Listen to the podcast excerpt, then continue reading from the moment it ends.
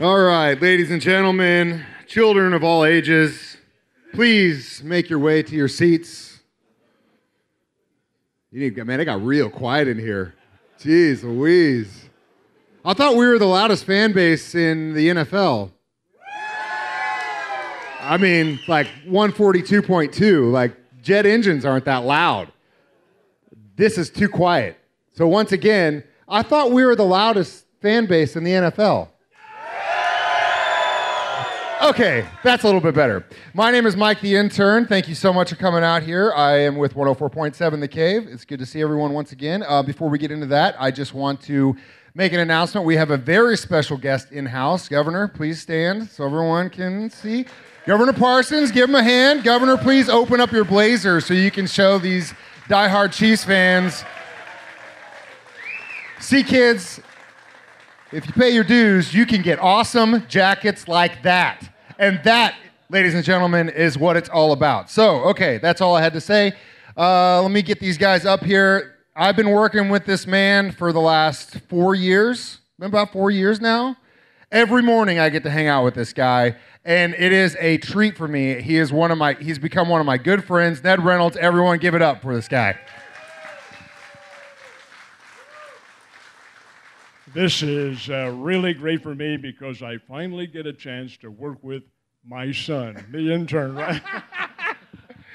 Uh, DNA results are still pending, so we'll uh, I'll let you know how that goes. Anyway, uh, Ned, thank you. And I, this man needs no introduction. He's come down here for four years to kind of give us our own. I would like to call this a pep rally. It's also our Chiefs happy hour. You know him as the voice of the Kansas City Chiefs. Ladies and gentlemen, put your hands together for the one, the only Mitch Holthus. How are you, sir? Guys, have a seat. We will be joined by Art Hains momentarily, but we wanted to get things going, so uh, let's uh, start well, talking. I'm a little bit awestruck. I just have to tell everybody I'm, I'm you know, I'm trying to like, because I'm here with Governor Parson, right? and let me tell you about Governor Parson. He is a he was a terrific athlete. Not only does he have this like kick-ass jacket that he's wearing, he once had six touchdowns for the Wheatland Mules in a single game against Appleton City. And what makes it so incredible, Mike, is that it, Wheatland doesn't even have a football team. So the dude's a rock star. So if I'm a little bit kind of like, wow, I'm with the governor again. A couple of years ago, he was here, and nobody even told me he was coming. I go, I think that's Governor Parson out there about that at table. But anyway, good to see you, Governor. Thanks for all your help and all your work to help this great state. He is, of course, the first fan of the state of Missouri, but um, more important than that, he's the first citizen of Bolivar. And that makes a very big difference. Give him a big round of applause, folks. Mike Parson being down here. We are just But just Ned, glad- Ned, you can take the Wheatland out of the mule, but you can't take the mule out of Wheatland. Ah, there you go. Honestly, There we were go. just glad that the Highway Patrol wasn't here to arrest any of the staff from the cave. And then when we realized what was going on, we were like, okay, thank you. You know, Whatever think- you guys want to do is fine. I pulled up in the back because there was no parking spots. You guys took them all, thanks. And uh, but then the the MHP guy tased me, and I was like, you know, and then he gave me I got pepper spray. I spray, had and to I was run like, back there and say, wait, no, no, no, he's with us. let's go, Chiefs, you know. Hey, Anyway, Mitch, this is this is really super, and, and the crowd loves it. We've been we've been pitching this now for about uh, what, Mike, three weeks or so somewhere, and this is the this is the turnout we get. Now, Mike has a huge audience on uh, 104.7 The Cave, and everybody loves what he does and responds to what he does. And herein is the key. Now, not everybody can fit in the riff, but that's by design. That's the way we want it. We want only the loyal Chiefs fans here, and we have them, oh, including. Hey, give Yeah. yourself a big round of applause. That's very good. and not o- and- and not only Ned, do you get the governor, but you also get the queens of the Queen City, who are over here with the cool it T-shirts. for the Chiefs Kingdom has firmly planted their flag on top of football's highest summit at a moment we'll never forget in Super Bowl 54 to win that championship. So thank you, ladies, for the T-shirt. Well, as Mitch well knows, the uh, the longtime co-host of the pregame show, the halftime show, and the postgame show will be coming in here in just a few minutes. Art Hains, who is the voice of Missouri State athletics, as well as being the book, uh, I guess the book end for uh, all of the Chiefs broadcasts with Mitch Holthus. Mitch, I do want to begin by asking you a quick question, though. This is uh, probably a little bit off the uh, the beaten path, but after, uh, after the Chiefs didn't do so very well in the Super Bowl, that had to be a huge downer for everybody. Now you're with the team and the front office and all the officials and so forth. Your perception of how people reacted right up until today after that fateful day in February. Yeah, I got two answers to that, Ned. One is the first 45 days after that game, and the second portion of this would be the days thereafter. Uh, a lot happened, as you know, in the 72 hours prior to Super Bowl 55. It was a very strange experience. Uh, of course, with COVID, it wasn't a full stadium. We couldn't travel like we normally do. And then what happened, uh, as we all know, uh, with the unfortunate accident.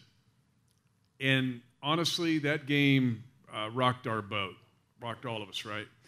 And honestly, and I thought after eight incredible years of unthinkable success under Andy Reid, honestly, I was thinking, man, are we, is the train off the track? Are we in trouble here of a Super Bowl hangover and what happens to a lot of teams that have crashed and burned after losing Super Bowl games? I will tell you emphatically, that's the first 45 days.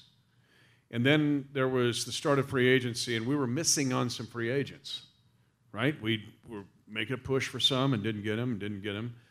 And I'm thinking, same thought. Then I'm trying to think about 45 days after that game or so that put us about mid, mid end of March. Things started to change. Uh, we made the Orlando Brown Jr. trade.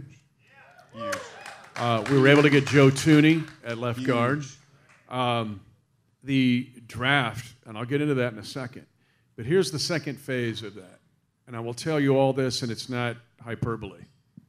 What I saw and experienced this spring and summer from 30 March on, we have blood back in our face. We are coming with a full cannon load of canister. We had a terrific offseason. We had a great OTAs. We had great mini camps. And we're ready to rock. The AFC is loaded. Our schedule is probably the toughest in the AFC. That's great.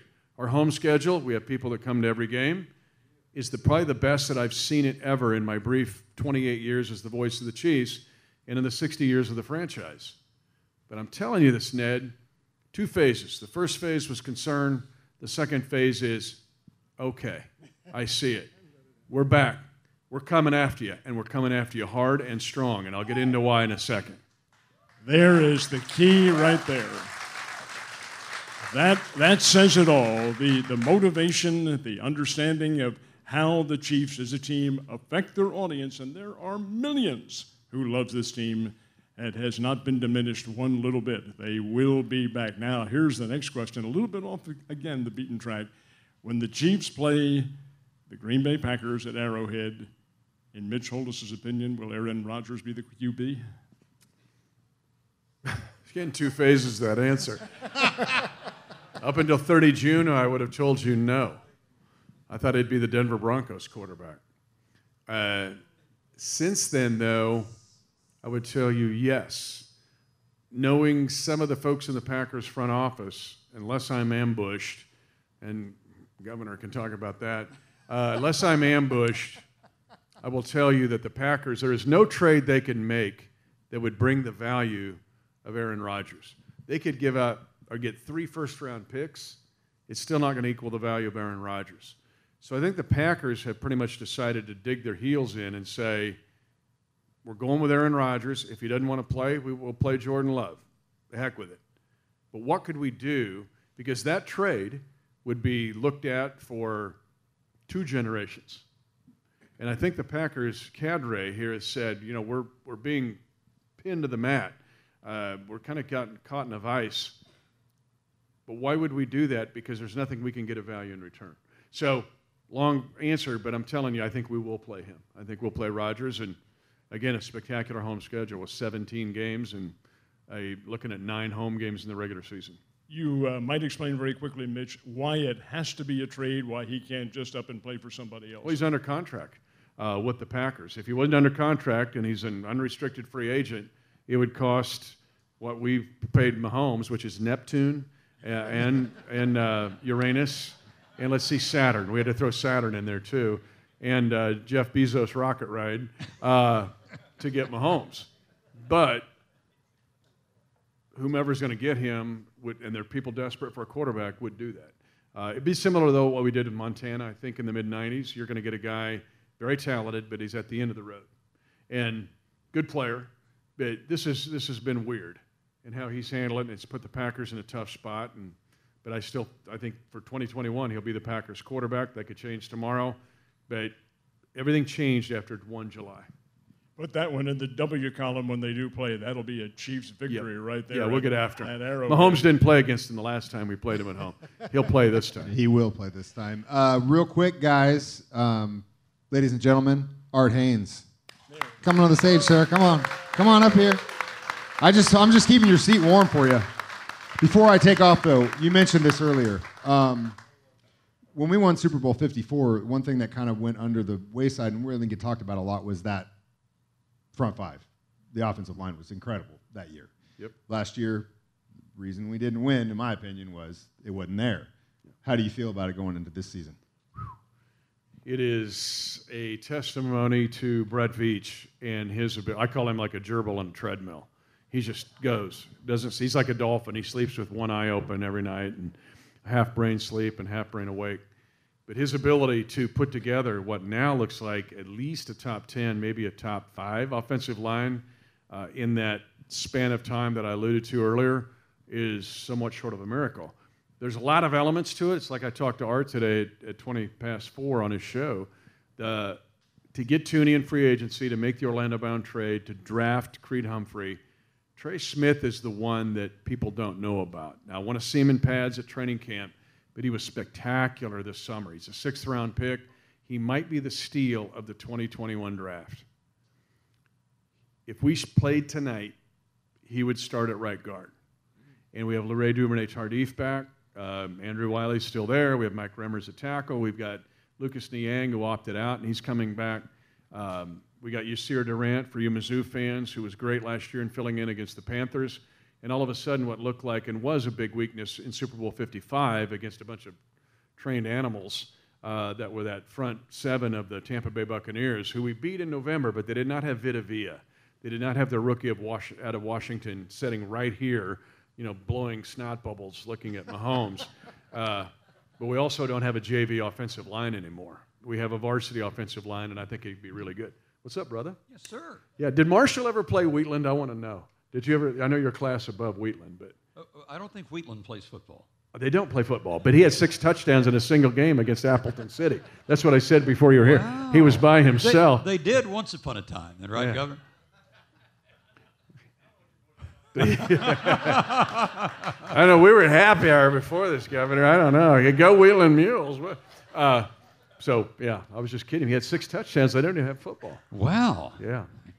So you were talking about the, the offensive line, and a lot of the time, really the winning edge. Yeah, the Chiefs didn't just replace the offensive line one deep.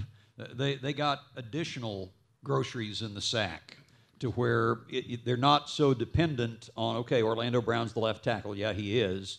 But you, you talk about Creed Humphrey and Trey Smith, and uh, I mean, this guy's not going to make the team like maybe Andrew Wylie and Yasir Durant. Don't know; they can't all make the team. But Yeah. it's a lot of a lot of depth there to where you hope that uh, you're not going to get in a situation like you did last year. And we have a real good undrafted rookie from a year ago who's in his second year named Darryl Williams out of Mississippi State. And I don't know he'll fit in. We got Austin Blythe from the Rams, to your point. So it was this collection of getting free agents, making a major trade, getting guys back like Niang, who opted out, who basically is a rookie this year, or getting Laurent Duvernay Tardif, the Canadian doctor, back. Guys that were there, Nick Allegretti, haven't mentioned him. There's 15 guys on the offensive line going to camp. There will either be eight or nine that will be on the roster as we get ready for Cleveland on the 12th of September. And of those eight or nine, only seven will be active on that Sunday. This is going to be really interesting. It'll be one of the uh, tough, uh, closest things to watch during the training camp time. And Mitch, uh, the pass rusher is a really, really, really important cog. And the Chiefs just re signed Alex Okafor. What did you read into that? He's a guy they cut and uh, got him back now, 30 years old. He still can get it. But what are your thoughts on how that defensive line and that pass rush works? Yeah, good question. It's an algebraic equation. He's a variable, but it's not like, wow, he's the guy and he'll get 10 sacks. Let me, let me just, because I know someone's going to come with a Frank Clark question here. Frank soon. Clark insurance. That's what the governor gets every day. What about Frank Clark, governor? You know, uh, and he does the squirm. He's got him on the near fall, and he escapes and wins uh, four to three. Yeah, Because I don't think Wheatland has wrestling either, but he I don't wrestles. think so. Uh, but um, everyone wants to, Frank Clark, gosh, man, Frank Clark, you didn't, Frank Clark, is kind of weird what's going to happen. But to answer your question, there's a lot of variables here. And one of those is uh, Steve Spagnuolo's scheme. The other is the ac- acquisition of Jarran Reed from the Seattle Seahawks. Okay, watching him this summer up close, he's a beast. Now we have him there, along with an ever improving Derrick Nnadi in the middle, which allows us now to move Chris Jones around. So you do go to the games all the time, have some fun with the folks sitting next to you, and go, where's Chris Jones going to line up on this snap? We will move him around depending on if there's a runt pig we can get. There's always a runt pig in the NFL. Find the runt pig and go after him, right?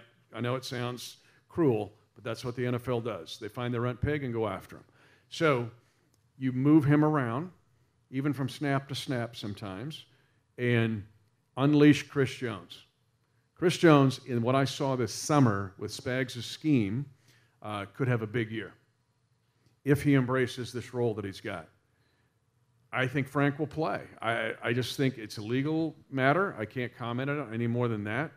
Uh, And if, if it's a legal matter, it's an NFL matter. There can be a suspension, but the NFL can't do anything until the legal uh, process goes through. So we could have Frank, but Mike Danna enters this picture. Any Missouri S&T graduates in here, you know, the, the, the Miners have had so many NFL players, one, and we've got him uh, in Turk Wharton. Great school, by the way, great school. Uh, but they're engineers and architects, not NFL players. this kid's great. I mean, he helps us. He's a perfect rotation. The other thing I would tell you is Spags' scheme. We're coming after you. And if Baker Mayfield thinks that he's going to see the same stuff he saw in January in the divisional playoff game, God help you, Baker. Good luck with the progressive insurance and getting locked out of the stadium because we're going to bring you all kinds of stuff. I'm going to tell you, it's coming. It's coming from the front group. The front group is better than a year ago. Better because there's more there. And it's all variables, but it's a really nice equation. So I want to say something about Mitch and ask you to kind of expound on this. Mitch, as most of you know, is uh, a native of the Chiefs Kingdom. He pretty much coined the phrase Chiefs Kingdom. He's from north central Kansas. He went to college in Kansas, pretty much spent his whole life. Uh, have you ever lived anywhere other than the state of Kansas? Only in Springfield on those games I do for the Missouri State Bears. Which I, And once a year when you or come what are you trying to do? Get me audited? Because I've got I filed two tax returns. I give my share. I give my share.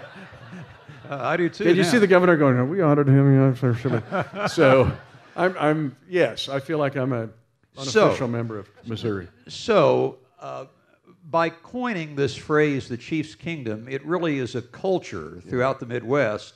And you have, and again, this comes naturally, but you have made it your business to know the school nicknames of the, the Wheatland Mules and the Marshall Owls and the Odessa Bulldogs and, and everywhere that you can go. and the- Adrian Blackhawks. Where do you want to go? yeah, there you go. So, uh, Sweet Springs Greyhounds. how i mean that that's just your personality but i think really it has uh, brought this whole section of the country together around the chiefs by your intimate knowledge of the, the parts of the chiefs kingdom I think it's part of the passion for the Chiefs. I did grow up with it.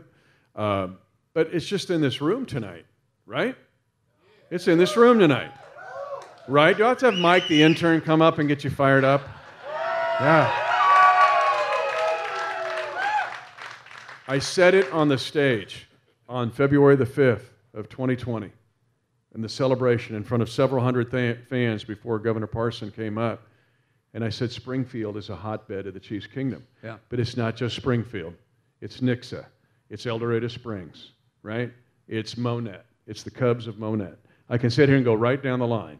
And the point is, it is the, it's the farmer who's out haying in the field. It is the person working the second or third shift. It is all race, creeds, and colors. But it's something that I, I, I, when I came up with the kingdom slogan, I did come up with it. Yeah. I'm thinking, what is there that could define everybody? It's why I said that at the game when the Chiefs have firmly planted the, their flag on top of football's highest summit. I said it, Art, because I wanted all of you to feel like you planted that flag. No matter how much money you have or don't have, if you live in Missouri or Kansas or Nebraska or Iowa. And I wanted everybody to feel that moment. And uh, it, it is diverse, but I also saw it on February the 5th in the back of a pickup with Casey Wolf. And we're coming over the hill on Grand Avenue. We're, we're on the bottoms by the Missouri River, and we're coming over the hill, and all I could see for miles Yeah. were thousands and thousands and thousands and thousands of people. And I saw Asian people, and I saw Hispanic people, and I saw African Americans, and I saw Native Americans, and I saw grandpas, and I saw grandmas, and I saw little kids. And they were all like you. They had tears in their eyes, and they're all wearing chief stuff.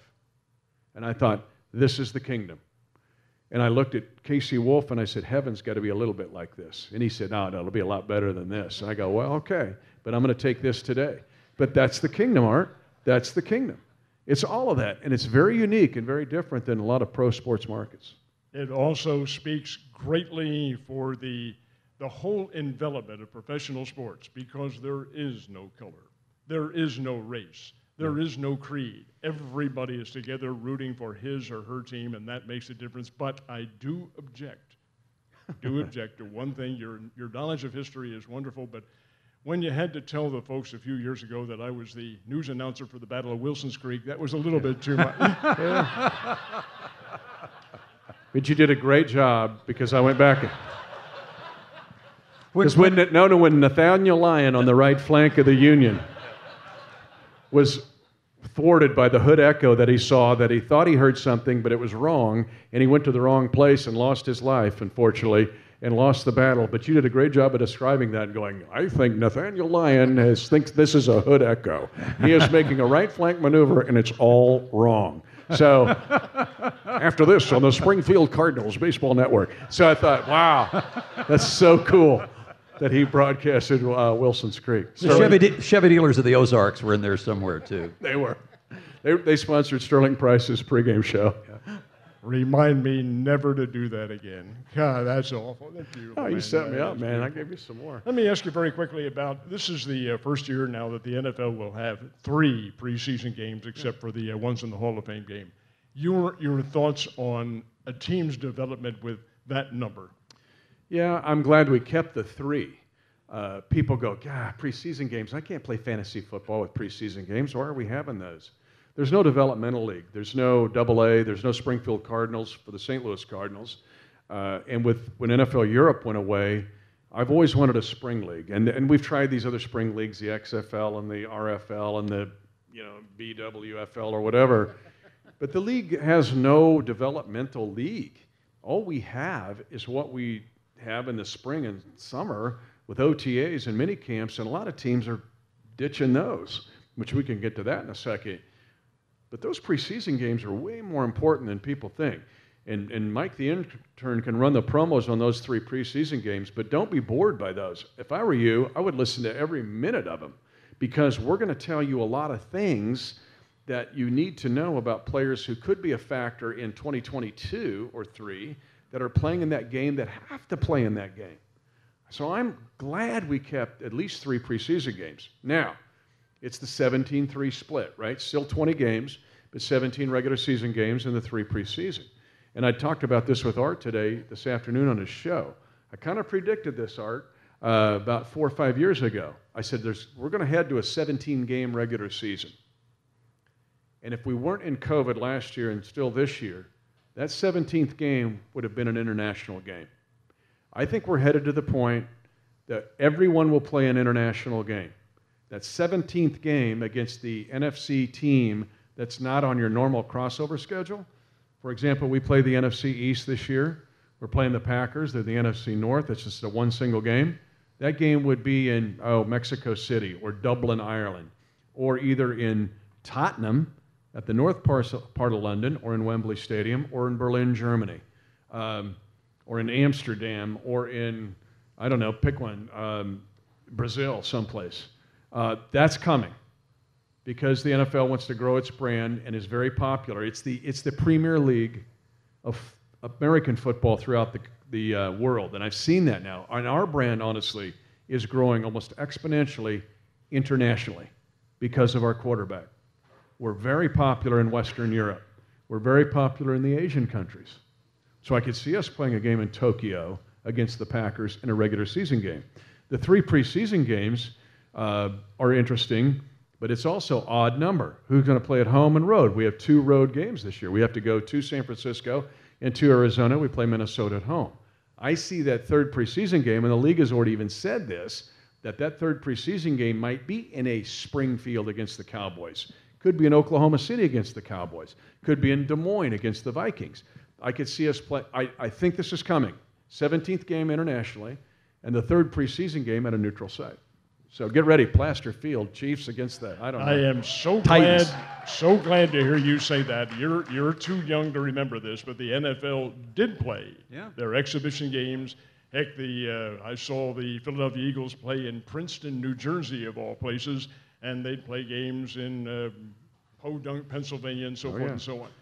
Do you see that as a possibility? I do, and our first game will be in Wheatland, actually, Wheatland, Missouri.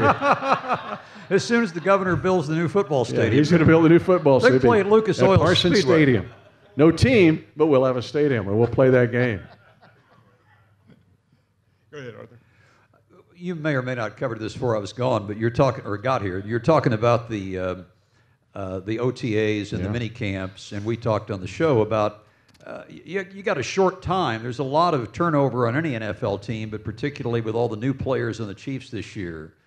Uh, making use of that time during the off season to to mold a team together and build some chemistry. Let's go back to my point. There's no developmental league. How are you going to get your offense put in place and then do the repetitions? Andy Reid is the best at it. We have had eight seasons going into a ninth where he approaches our OTAs and mini camps like training camp. From intensity mentally, to, our offense is installed. And we have 700 plays on our offense. Actually, we have about 800 because we've added ano- another 100. But it's ready to go in St. Joe. We hit St. Joe on the ground running because what we do in the OTAs and mini camps. As a result, we hit the beginning of the season many times ahead of our opponents.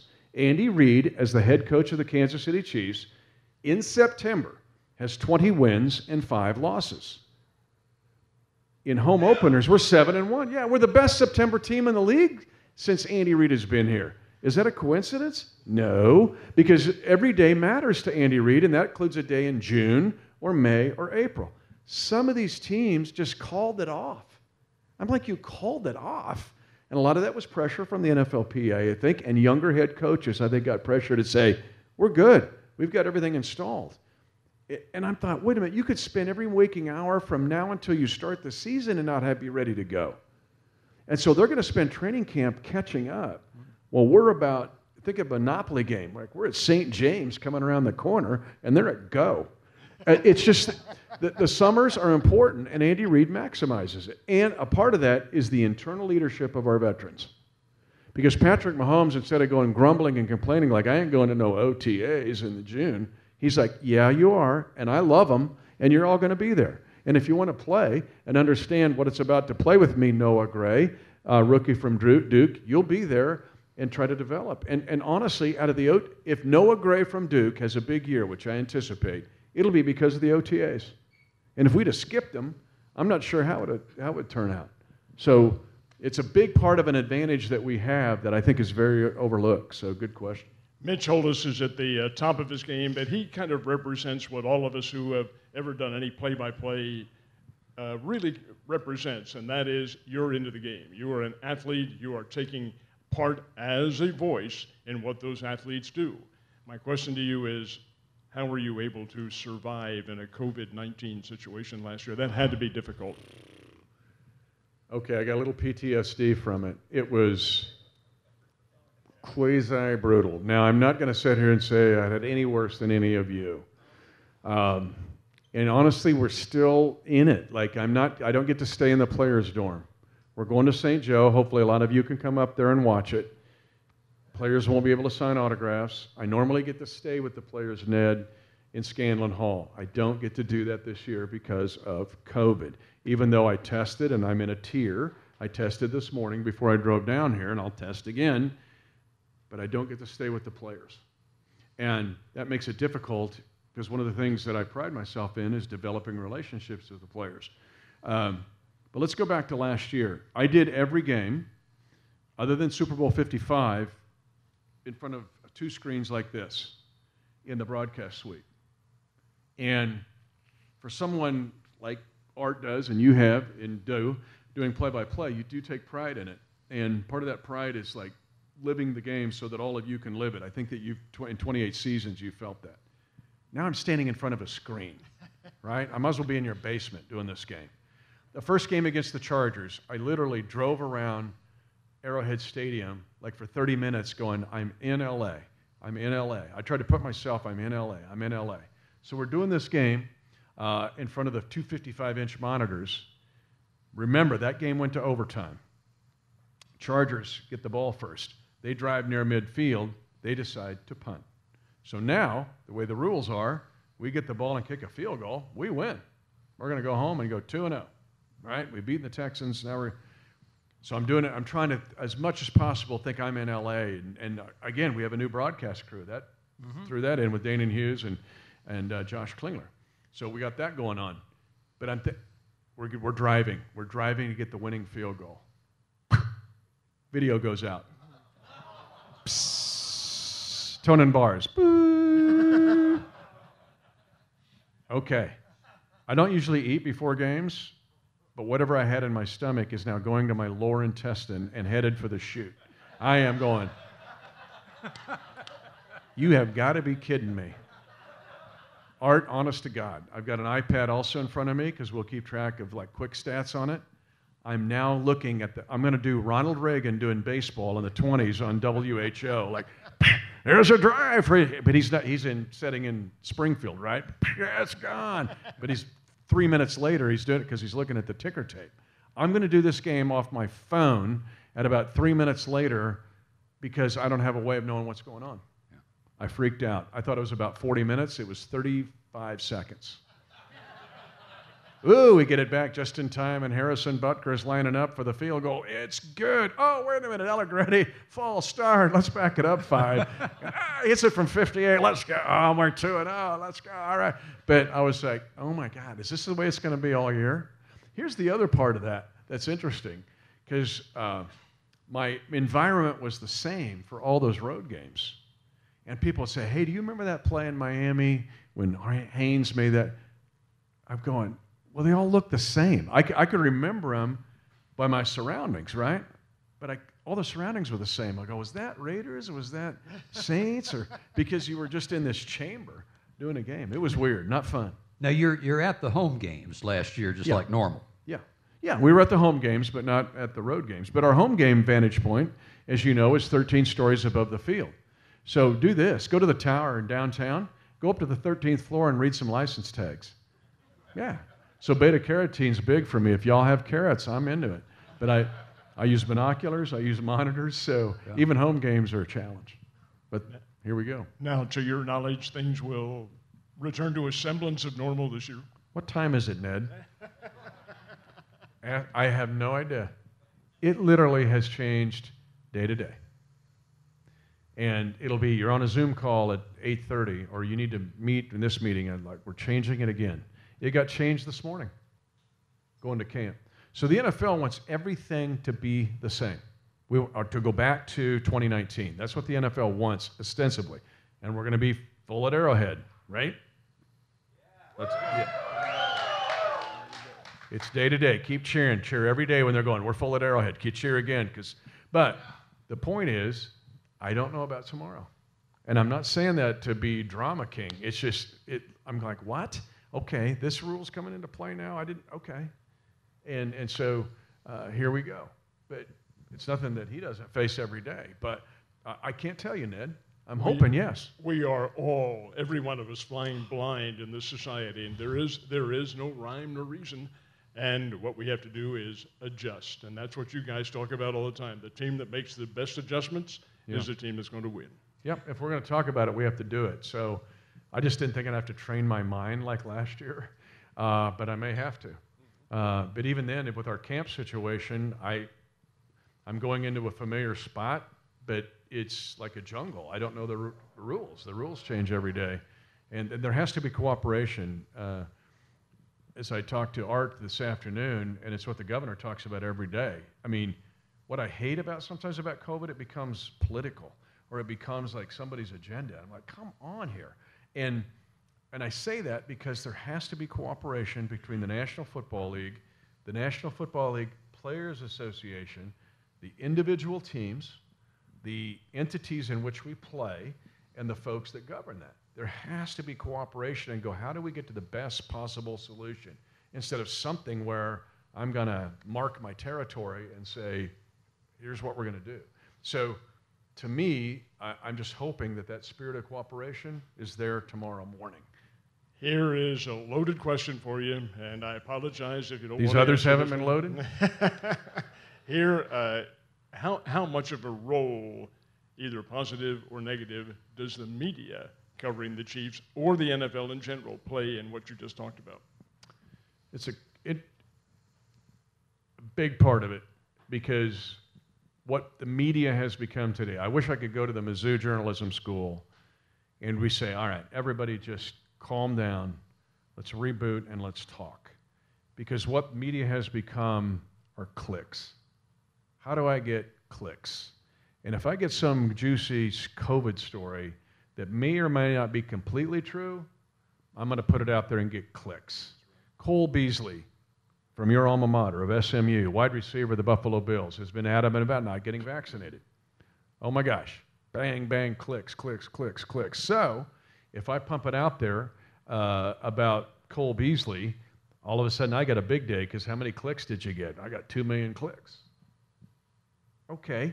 Was that story accurately portrayed? Did you talk to Cole Beasley? Do you have a quote? I mean, so uh, the media has a big part in this. And I would say, in a way, they've got to be, you know, an information source, a source of truth, not just something for agendas, because many times, and it does, I'm not going to say anything political here, but they'll jump on whatever agenda they want instead of finding the story. And that changed, that's changed in just really the last five to seven years. Questions from the audience? Yeah. We got a birthday boy back here somewhere, right? Yeah, All right. that's it. Hey, give him a big round of applause. This is your birthday today. Good for you. Good for you.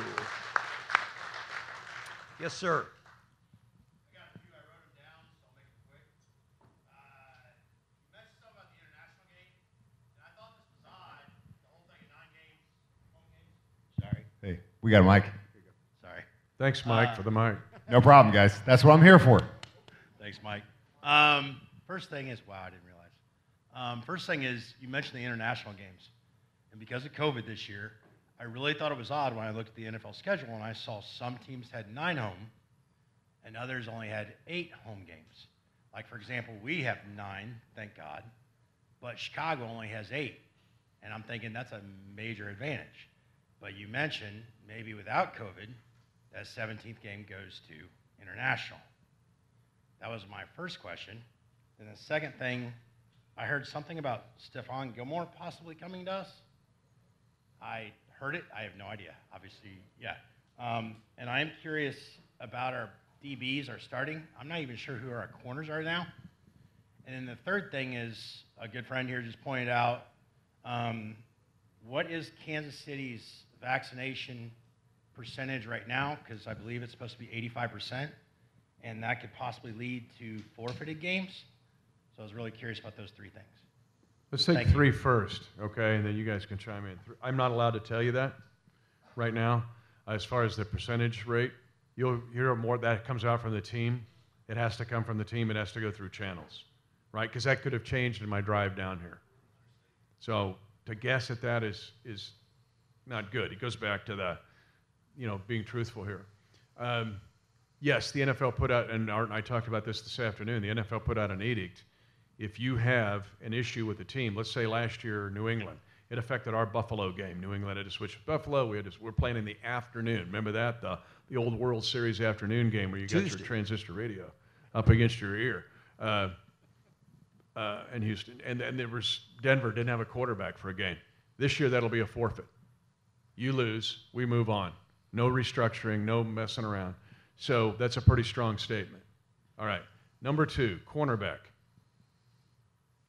I didn't mention corner, but part of this defense, L'Jarius Sneed is a budding star.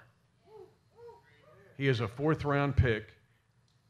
If you would have seen what I saw this summer, you would have only been more emphatic in saying that statement. As a coverage player, as a blitzer in the slot corner, Rashad Fenton's good. He made the play that you've forgotten about in Super Bowl 54. We had to have four straight stops in that game or we don't have a parade. He made the first on a third down play where he ran Jimmy Garoppolo out of bounds. Fenton can play. He made a pick last year. Again, I can't remember. It's a road game because they all look the same, but it might have been Miami. I don't know. But he made a big pick. Okay? So, Charvarius Ward's back. We didn't have him for a while this summer. We're going to see he's got to get up and running in camp. Uh, we hope that DeAndre Baker, a former first round pick, is going to recover from his knee injury. I believe we go in with 18 DBs and 10 are corners. So we'll see. But we've got some capable there and also a future Pro Bowler. One was what? What was the first one you had? Your first question. About the nine home games Yeah. versus eight road. Guess what? How many home games we'll have next year? Eight. And then I think you're thinking international because hopefully COVID's out of the scene by 2023. And then that 17th game will be international. Just my thinking. Isn't it true that this year all the AFC teams have got the ninth home game? It's And the only way to do it. all the NFC. If you're going to be fair, you're going, wait a minute, the Packers have to play us on the road? That could knock them out of a division title if the Vikings are good. How does that work? And then you're going to give a no. Art's point is good. It's all the AFC teams play at home in that game. Next year, all the NFC teams will play at home. But look for 2023, we're playing in Tokyo or Berlin. and our quarterback will be the biggest thing ever when we go there because they love him beyond the borders of the kingdom.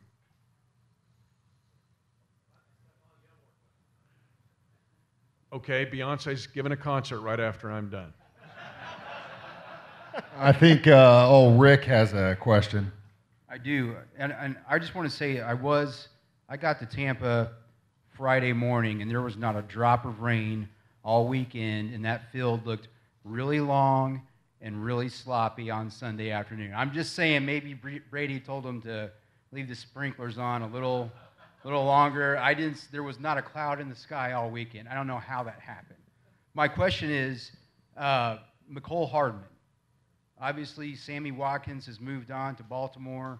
Uh, how excited are you about him being in his third year and uh, the dynamic he can bring and add to our offense in an expanded role? Mecole Hardman's a very interesting story. Let's go back to Ned's thought about the media, but let's go, let's take that, I talk about clicks, let's take that to the entire social media spectrum. Mecole Hardman is an example of a young player where social media has put undue pressure on him because they took him in their fantasy league. They took him as their WR2 because I, I got to get 700 yards so I can beat Fred and I can get 500 bucks. God, Mecole Hardman didn't get 80 catches at 700 yards. He sucks. if I sat here and brought you video of Mecole Hardman's highlight tape, we wouldn't have had a Super Bowl 54 parade. We're down by 20, what, four points to the Texans. I even said on the air, I'm hanging in there thinking, don't choke back. I mean, hang in there, man, hang in there. All we need is a play to light the fuse. You know who lit that fuse? Mecole Hardman on a 58 yard kickoff return. It set everything up. We forget about it. Watch his play against the Saints. I think there's only probably seven or eight players in this league that could have made the play. Watch his two point conversion against the Chargers, where Mahomes does one of his, like, throws it out the back of his head at about six inches for him to catch the ball at 95 miles an hour, and he caught it. Mecole Hardman's a talent. Does he need to improve in some route running? Yeah. Did he? Oh gosh, he had alligator arms in that first post pattern in the game against Tampa Bay. If he'd have caught that, we'd have won by 40 points. I'm telling you, he's a player. He's an asset. He's great for us. And the other caution I would give you in your fantasy league, we're, a, we're kind of a bad team to take sometimes in fantasy, unless it's Kelce or Hill or Mahomes, because we're going to spread out the cards. Andy Reid doesn't want you to have diamonds be Trump every time. He'll go, let's make spades, clubs, and what do I got left? Hearts? We're going to make that Trump. Because that WR2 or 3 could be a whole host of players week to week. And it might be Clyde Edwards Helaire. It might be Mecole Hardman. Ask the jump pass against the Titans. Ask the 83 yarder against the Ravens about Mecole Hardman and how he stinks. Because I'm going to tell you, if you said Mecole Hardman's available, 31 teams would take him by 8 o'clock tonight. I've got a question. More games equals more yards, right? You think Patrick Mahomes is going to get 5,000 this year? What do, you, what do you guys think? I don't want to sit here. Answer yes. And then on, on top of that, I mean, Travis, that's a thousand, right? Tyreek, that's a thousand. Who's the third? Hearts. Hardman. Or Hearts, clubs, Or diamonds, and Clyde spades. Edwards. Or Clyde Edwards. Yeah, absolutely. I'm going to bid no Trump. Okay? You've got everybody that can be in there. What if you have, oh, you have another 1,000 yard guy? What if there's, oh, four players that have 500? That equals 2,000. And you're at this 5,000. That's the way Andy kind of likes it. But let me give you just a little bit of stuff that's gone, what I saw this summer. And that is, we're going to redo some things scheme wise. We have 700 plays headed to 800. With this offensive line and its ability to be more athletic and move, you're going to get some of the playbook back from 2013, 14, and 15 when we were the best screen team in the NFL. We killed our division opponents with screens. We played the Eagles in Philly, going back to Philly, and we ran screens on them that I'd never seen before because it's the genius of Andy Reid. But your linemen have to move, they've got to be athletic. And if they get older and a little bit tougher, they can't do that as much. Plus, we've got the ability to do what we did against Miami in 2014, and that's play three tight ends. This Noah Gray dude from Duke, I want to see him in pads. We got Blake Bell back from the old employer of art, the Dallas Cowboys. We can put three tight ends on the field, which makes you go big. You got to put linebackers and safeties on there. If you put a bunch of little dudes out there that can run, we're coming right after you. All right? We're going to run it up your, we'll give you a prostate exam, right? If you go big, we have three tight ends that can run every route on the tree, and your single wide receiver is Tyreek Hill. Now we're going to mind jack with you a whole lot more than we did last year. I'm just telling you, that's what I saw this summer. Get ready for it.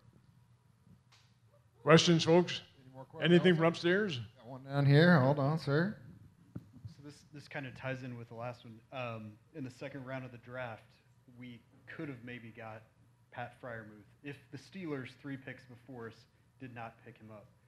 Was the Chiefs war room upset about that? Because I feel like there was people thinking we might pick him up. I don't know. Did they hear you back there? Go ahead and say it again. Oh, so in the second round of the draft, we three three picks in front of us. The Steelers picked up Pat Freiermuth, tight end out of uh, Penn State, and he was on a lot of draft boards. And I'm I know we got Noah Duke, but he's baby Gronk, and there was a lot of a lot of hype around him. Two answers Noah, Gray. It ain't always, I know we love draft. I get, I have to study the draft every night. It's like, yeah, yeah, yeah. LJ Sneed was on nobody's, oh my God, I've got to get LJ Sneed. You didn't even know who he was. Now you're going to love him, okay? So I'm not saying Noah Gray's Gronk, but he's perfect for, we've played Travis Kelce 3,300 snaps in three years. He's the only guy in our offense that has not missed time because of injury. The only guy. He's played every game other than we hold him out against the Chargers. We held, we held all of you out, right? We got to get Kels some help so we don't sit there just riding the horse. We'll ride him, but it'd be nice to put Seabiscuit out there with War Admiral. Okay? I don't lose any more sleep over losing that dude from Penn State. Zero. I lose sleep about a lot of things. I don't lose sleep over that one. I love Noah Gray. Let me just tell you one play he made this summer, kind of got my attention. Red zone. And Tyrann Mathieu on him. It's one on one. Honey Badger's on him. And Honey Badger's got him covered like, you know, white on rice. So Patrick throws it. We're away from the honey badger. So here's the honey badger on this side of the mic. Patrick throws it down here. Noah Gray has to turn his body, twist it, and catches it about five inches above the ground. Touchdown, Kansas City. 15 notices this, the guy that you're wearing the jersey of, and just kind of points at him and went, hmm. The question is, will he do it tomorrow? He did it the next day. I'm with Matt McMullen watching practice. I go, you know what? We haven't had our Noah Gray play of the day yet. The next play, he runs a nine route past a corner who's playing slot coverage for a touchdown. I know I'm putting a lot on this kid, but Blake Bell's out there too. I mean, we're just better. We're better at that spot. So don't worry about Pat Freiermuth. Run up there.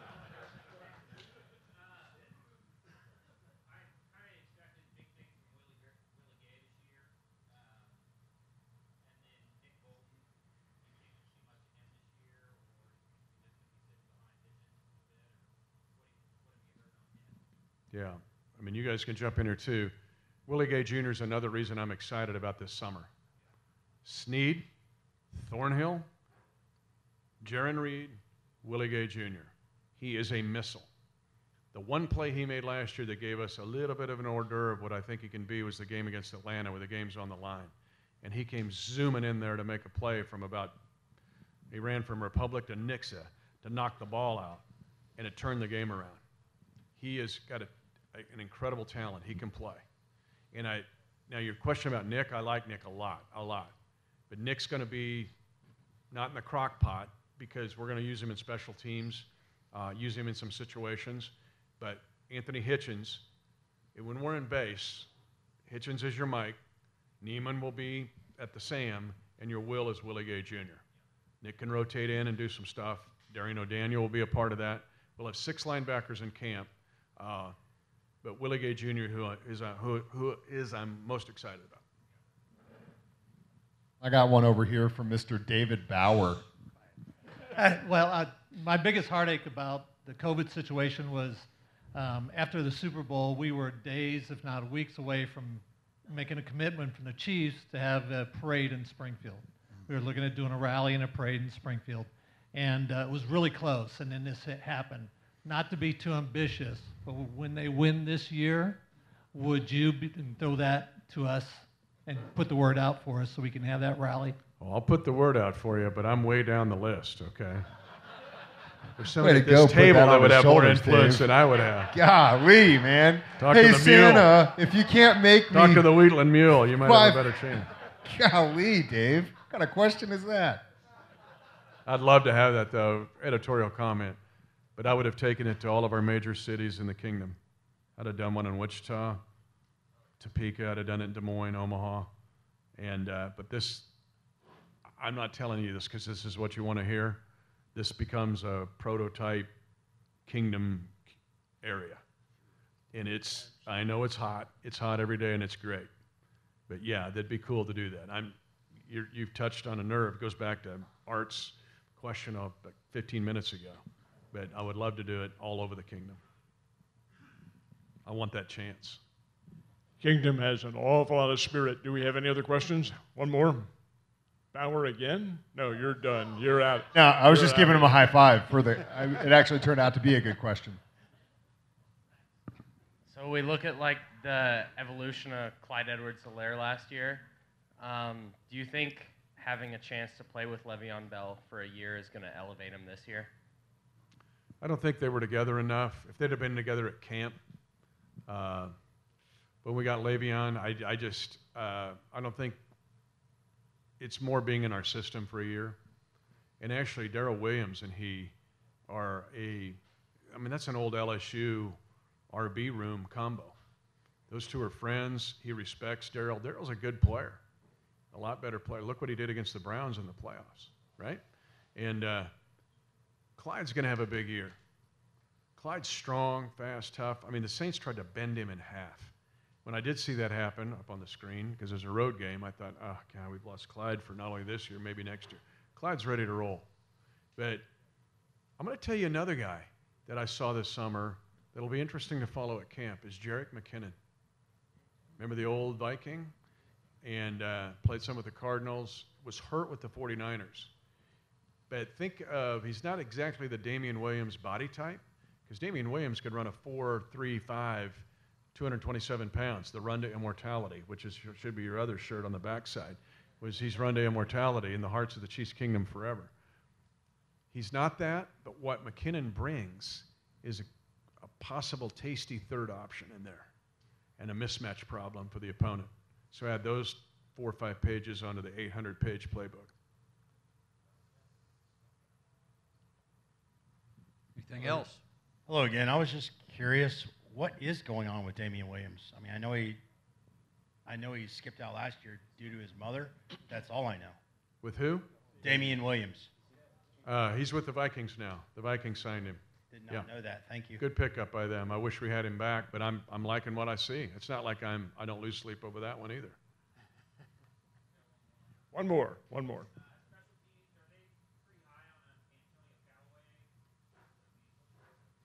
Um, you, you ask a great question, and it, it's always like, and I, I mean, it can be Art, Ned, or me, or when you hear us interview, it's like, oh, well, let's throw in special teams as like the dessert. Like we just throw it in. There's 30 seconds left in the interview. Yeah. You could be talking to Coach Petrino. Uh, oh, and Coach, what about special teams?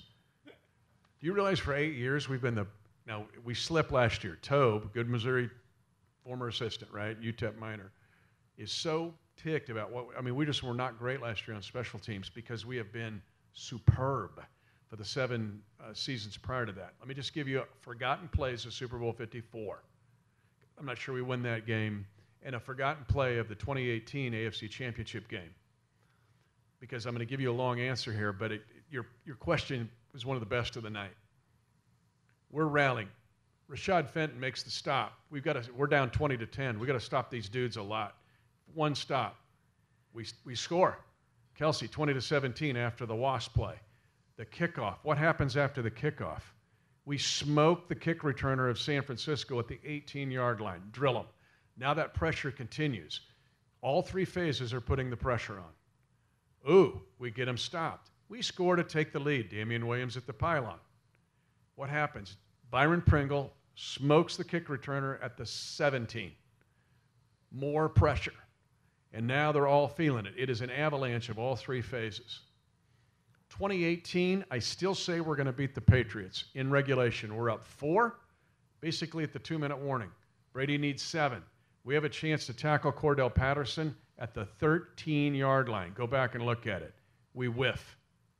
We're out of position. He runs it out to the 38. I get a pit in my stomach because I know the difference between Tom Brady getting the ball at the 38 and the 13. Special teams are such a priority with us.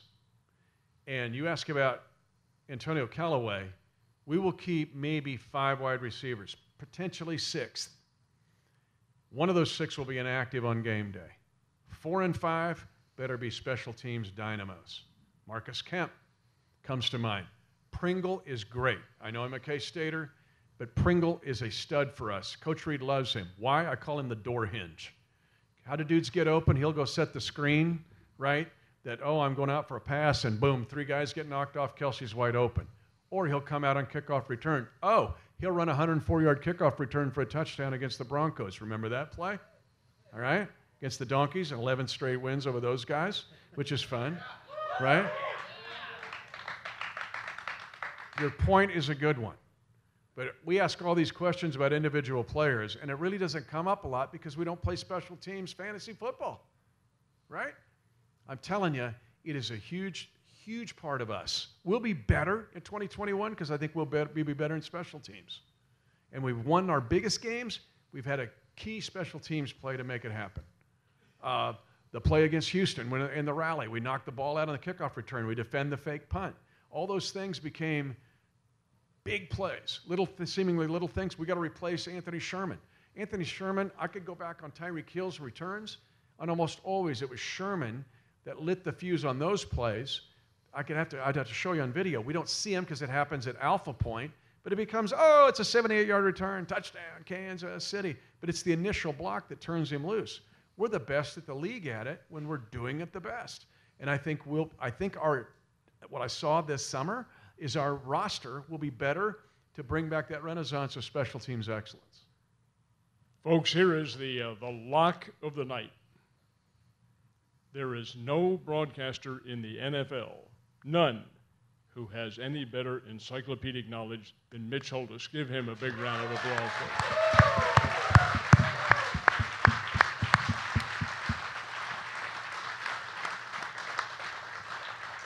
We are approaching the, uh, the magic hour in which we're going to call it quits here, and that's because our friend from Wheatland, Missouri, like all us old timers, needs to go to bed pretty quickly. Dude, he can party all night. This guy, you ain't gonna out party the gov. It's on. but I, I, we, it would Bolivar, not be, party in Bolivar. would not be a meeting with Mitch, however, without Mitch uh, bringing the troops up here and leading them on. I know you love to do that. Well, too. we got to. Okay, so no touchdown in the kingdom is just a touchdown, right? They are celebrations of mythological proportions. The sweet nectar. Some of you have tasted of the sweet nectar tonight. Uh, so we've got to do a touchdown, Kansas City. You ready? But I'm going to bring up the queens of the Queen City with the cool T-shirts to lead the way. Come on, ladies, you're standing up Get right up here. Get up here. I can't believe you didn't bring T-shirts for everybody because that's one of the coolest T-shirts ever. Do you do you guys have an Etsy shop we can just like promote? Oh, well, you need to because you can make some money. I'd buy one right now. All right, you're going to lead the way, girls. Everybody's going to do it. Everybody's going to do it. Governor's going to do it. All of you up there are going to do it. You ready for this?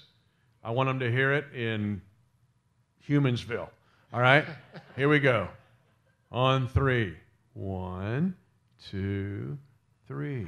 Touchdown! Kansas City!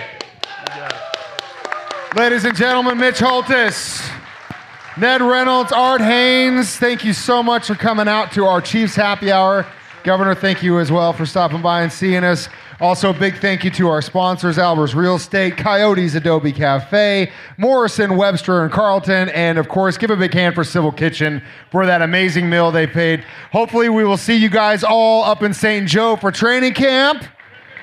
And then in a month, we'll see you up at our home away from home, Arrowhead Stadium. Ladies and gentlemen, go Chiefs!